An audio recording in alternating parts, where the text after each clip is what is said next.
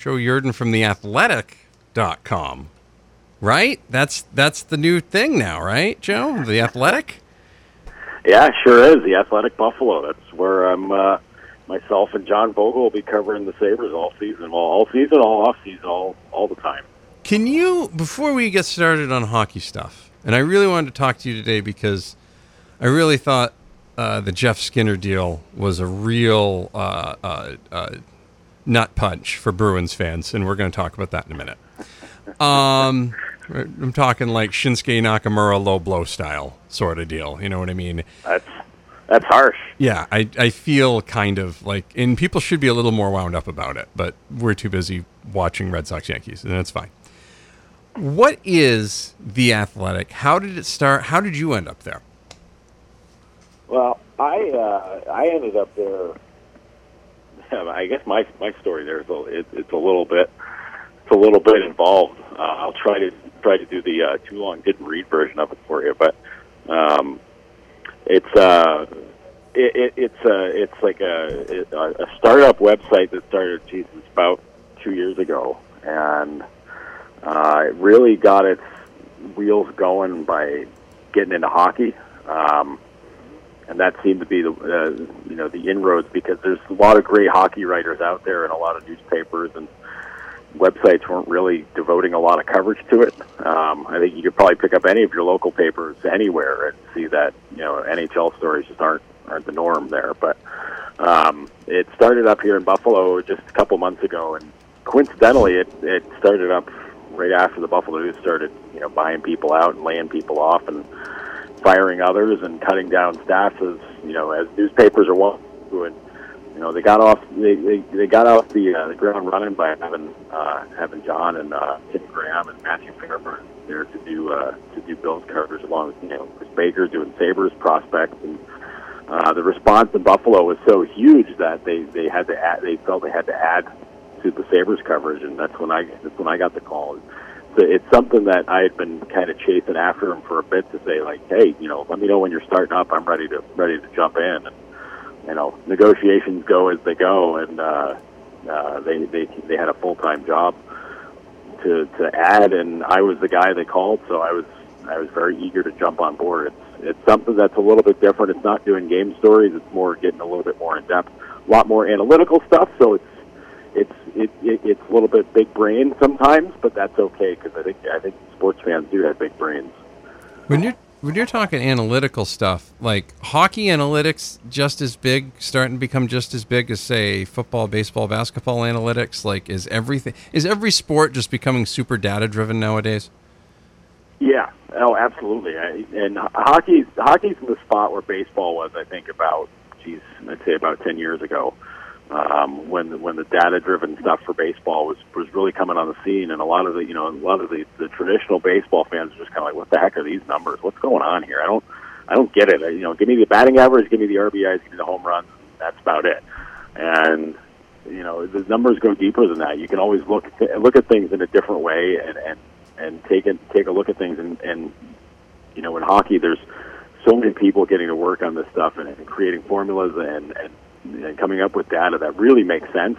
In a lot of cases, it's very it's very straightforward. It, you know, sometimes it has funny names, but um, but it's you know, hockey can be tough because it is a team sport, and it can be very tough to break down individual players. But you know, there's a lot of great work that's going on with it, and it's awesome. Um, because I've always been somebody who just dove into the box scores and just always looked at this stuff and tried to find out who is best and um, and hockey's really starting to go along that way. And it's becoming much more accepted and much more used in front offices. That's that's a sign that, that the times have changed and that the the old way of looking at things is you know it's still good to look at those raw numbers because that gives you the you know it gives you a great idea but sometimes there's a lot more a lot more underneath the underneath the surface when it comes to to, to figuring out who the good players are you know what their what their strengths and weaknesses are.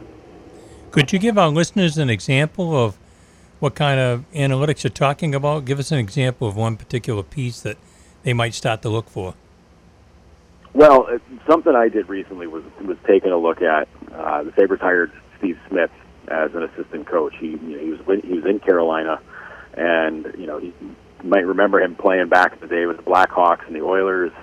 Um, going back in the '80s, '80s, early '90s, and you know, he, he coached in Edmonton, and he coached in Carolina. And, um, one of you know when you're coaching Carolina in the last few years, you've got a lot of you got a lot of defensemen that are you know a lot of people really love, and one of those guys that I said you know could be a sign of things to come for for future Sabres defensemen is, is the work he did with Justin Faulk, where you know Faulk was already a very good defenseman, uh, but the work he and Bill Peters with you know Peters' system and, and Smith's coaching, he became much more of a possession guy. So you take a look at the the Corsi numbers and the shot numbers and you know the situations when those things come up, whether it's five on five or power play. Everybody wants to know what you do at even strength because that's you know that's when the bulk of the game is being played. But uh, but Faulk's numbers improved so much more under under Peters and, and under the tutelage of Smith. I said, well, if he can do this kind of work in Buffalo and do that with Ristolainen and Bogosian and Dahlin and eventually Brendan Guhle, the defensive unit in Buffalo that could get a lot better, a lot quicker if if they if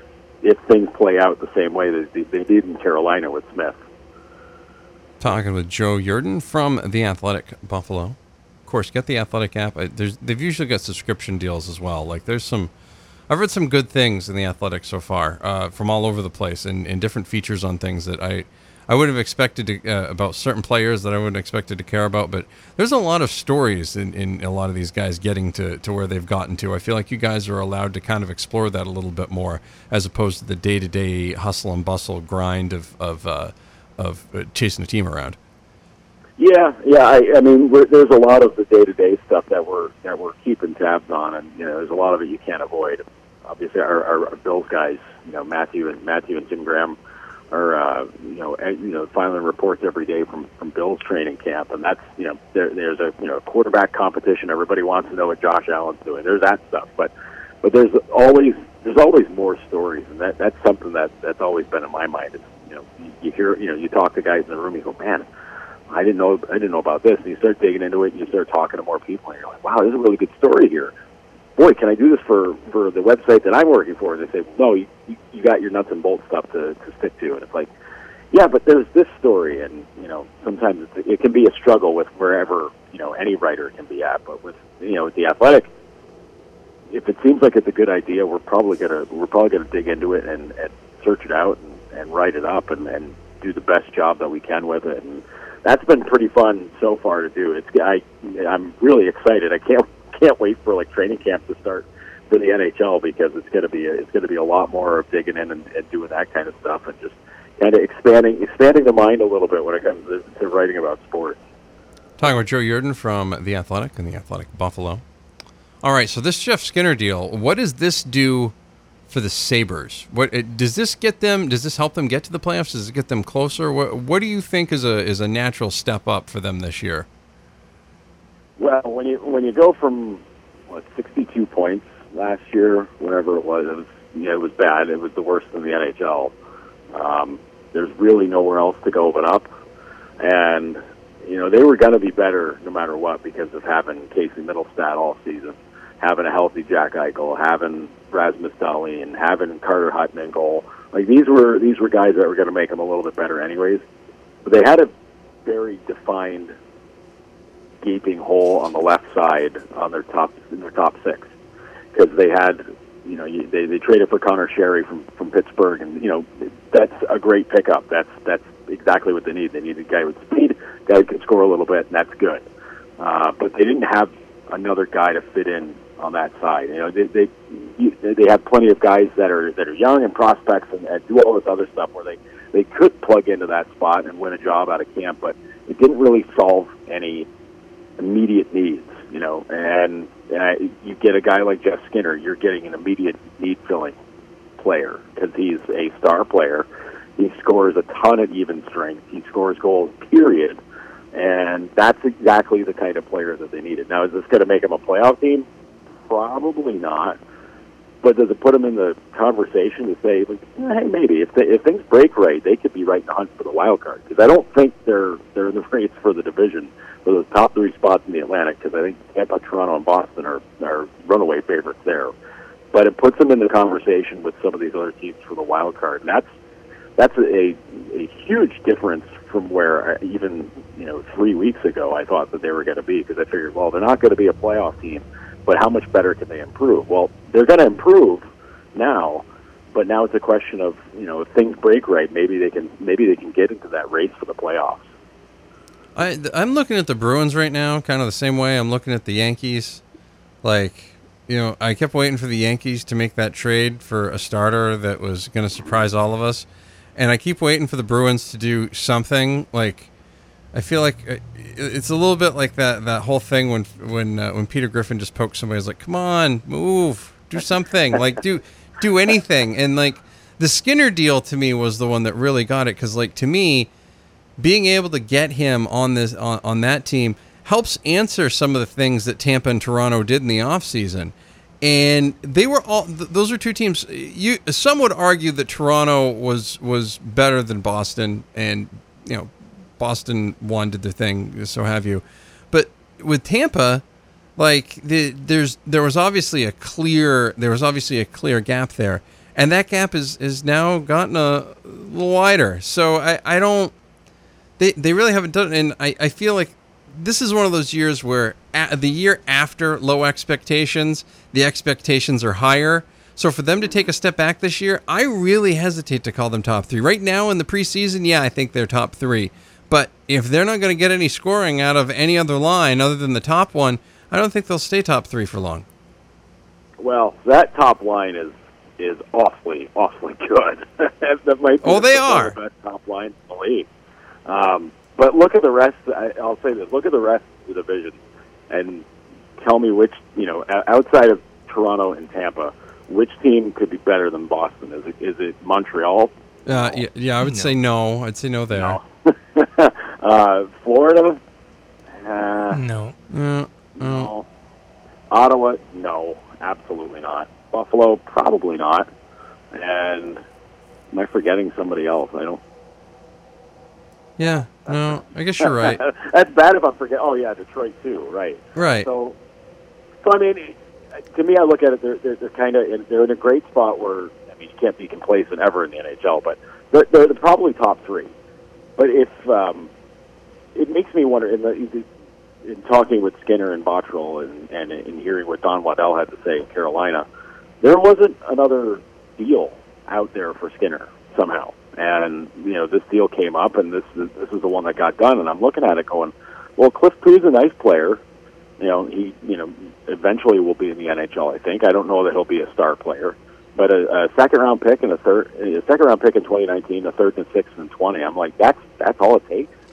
That's all it takes for Jeff Skinner. And I'm thinking, how did how did a you know, a closer to contending team not come up with something better than that? How does Pittsburgh, how does Chicago, how does Boston not have a deal that's in that ballpark? It makes me wonder if you know everybody's kind of blowing smoke here and saying like, well, no, this is the one deal, and you know, every you know, just kind of covering everybody else's butts. But it it's been pretty clear that Boston was chasing somebody who could play that could play that top six scoring forward role because you know Nash is gone, and they chased Kovalchuk, but it was pretty clear he was probably going to go to LA no matter what.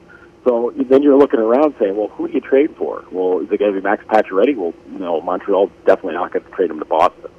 And you know, considering the history there with Boston, I don't know that Pacioretty would want to go to Boston, but um, but you know, you look at Jeff Skinner and you're thinking, well, that's the guy you got to go after. And I don't know, I don't know how that deal doesn't come to pass if you know if Boston's involved. I mean, Don Sweeney, uh, I would imagine Don Sweeney would have to have an offer on the table there somehow. But you know, maybe Skinner says no to it and says, no, we're moving on. But I don't know. There's a lot of a lot of things that don't check a lot of boxes, and it's worth sniffing around. But I don't know if you're going to get anybody to talk about it. That's uh, I, okay. You talked me off the ledge there a little bit. Like, so basically, at this point, this is like the Yankees. Like they're having a great year, but um, Boston's having just a historically better one, and the rest of the league sucks. Okay. Yeah. yeah, no, That, that's what. it's, it's totally what it is. I mean, you, you can have you have like the Red Sox finish with like 108, 109 wins, you know, runaway win the division. The Boston, uh, the Yankees will be second with like 100, 101, and you're, and people are going to be like, "Wow, what a bad season for them." It's like, no, it's not. They they might have the second best league uh, record in the league, and that that's just the break. That's just how it goes. And because you know, baseball has a kind of a dumb playoff system with the wild, you know, the wild card thing. You know, that's that's a that's a whole other conversation, but uh, real. But Um, but no, with the Bruins, it's everything else is in place for that team to to be very good this year and to be able to contend. The problem is, is that you got to win the division. You can't you can't open the playoffs playing one of either Toronto or Tampa in the first round. You just can't. You can't go into that because that's like that's like jumping into uh, the lethal lottery, and you're you know somebody really good's going to be bounced in the first round, and again that's that's that's a whole other problem with the NHL playoff system where that kind of thing happens. Talking with Joe Yerdon from ProHockeyTalk.com. Is anyone excited about the Bills up there? Anybody excited about the Bills? Um, no. Even well, Bills Mafia? Well, Bills Mafia is always excited. Well, yeah, They're- okay. They're excited about everything always and forever. Uh, I, I think now that the, the playoff drought has been has been broken, and they got back and you know they gave Jacksonville uh, a heck of a fight. I think that that got everybody to just kind of relax a little bit and just say, okay, now we can now we can watch football and not have to worry not have to worry like is this going to be another non-playoff year? Because this is probably going to be another non-playoff year for the Bills. Because uh, you know all the attention is on Josh Allen because he's he's the new savior, he's the new quarterback savior, and you know I you know there, there's that that pick is going to be debated forever because you you pass on Josh Rosen to to move up and pick Josh Allen. It's like oh, okay, well that that guy had better win because if Josh Rosen goes on to and becomes like the super quarterback, people here are going to lose their mind because they're going to you know. It, there's a huge debate before, and it's going to be a huge debate that burns on forever. It's kind of like the tank debate with the Sabres, but um, you know, you get the stuff that's going on with you know, with Shady, and the receiving corps is not very good, and the defense the defense might actually be pretty pretty decent this year, but but they're going to have to the offense is going to have to really try to carry their weight. I'm not not sold that they're going to be able to do that, whether it's McCarron, Peterman, or eventually Allen. I don't think Allen should even start a game this season if it's not Week 17. But um, but they might get into a spot where McCarron's not impressive and Peterman is not good, and they say, well, forget it. We're we're already like two and two and seven, two and eight. Like let's let's just give the kid the shot. The Peterman catalog. I can't. I can't. Yeah, I- really. That's all I think of every time I hear Peterman. Like, I just and that and the five interception game against San Diego. Five five picks and a half. Yeah, in a half. Like Scott Secules didn't even pull that off when he was filling in for Drew Bledsoe in '93. Sound like Manziel's first game in the CFL. Yeah. Well, I mean, Yeah. I, you're, you're talking about a guy that I feel like Johnny Manziel didn't have a lot of time with that playbook. I'm thinking, you know, Yeah. I don't. Still, he didn't go full Peterman. So that's that's that that that really sets it aside in a, in a whole new light where you're just like, wow, that, that's what happened. And the crazy, the, it, people, I mean, people here go nuts about about you know the Tyrod versus Peterman thing, and the craziest part of that was that the Bills were very much firmly in the playoff race, and not like already in a playoff spot. And they're like, you know what? We're going to change quarterbacks for this week. And it's like, wait, what? What are you doing? Like, why? Why would you do that? And then the first half unfolded like that, and I think a lot of Bills fans here were just kind of like, "What is this coach doing? What is happening? Why? Why? Why would you do this?" You know, maybe the plan before was like, "We're going to be out of it by the middle of the year. We can start Peterman." But they get to week nine, and it's like, "Oh no, we're firmly in the playoff race. Uh, let's just stick with the plan. We're gonna we're gonna stay with the process." But no, absolutely not. You can't do that then. Joe Yerdon from The Athletic. You can find him at theathletic.com or you can download the app. Joe, thank you very much for joining me on so, such short notice this morning.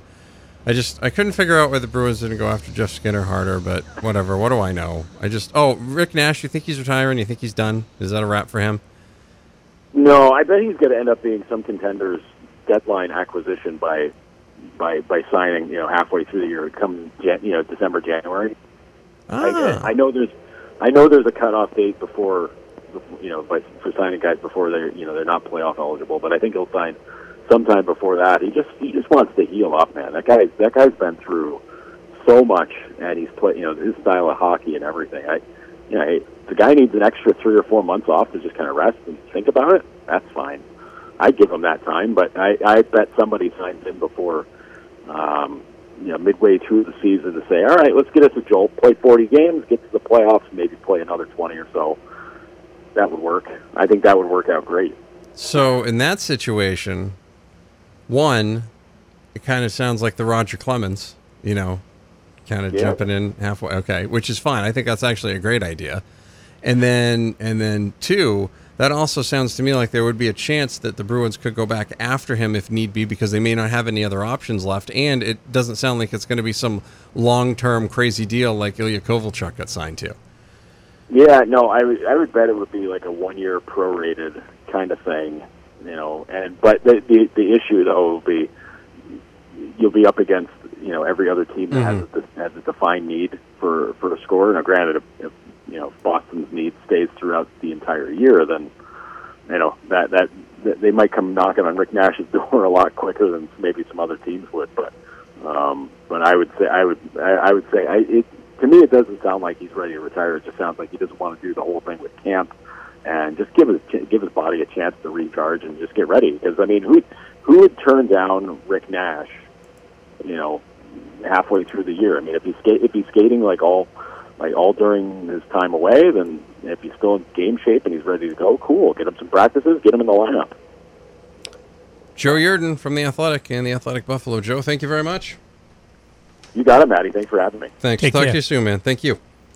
That is Joe Yerdon from The Athletic here on the B List Daily from the Spectrum Healthcare Partners Studios across the NBR Radio Network. I don't know how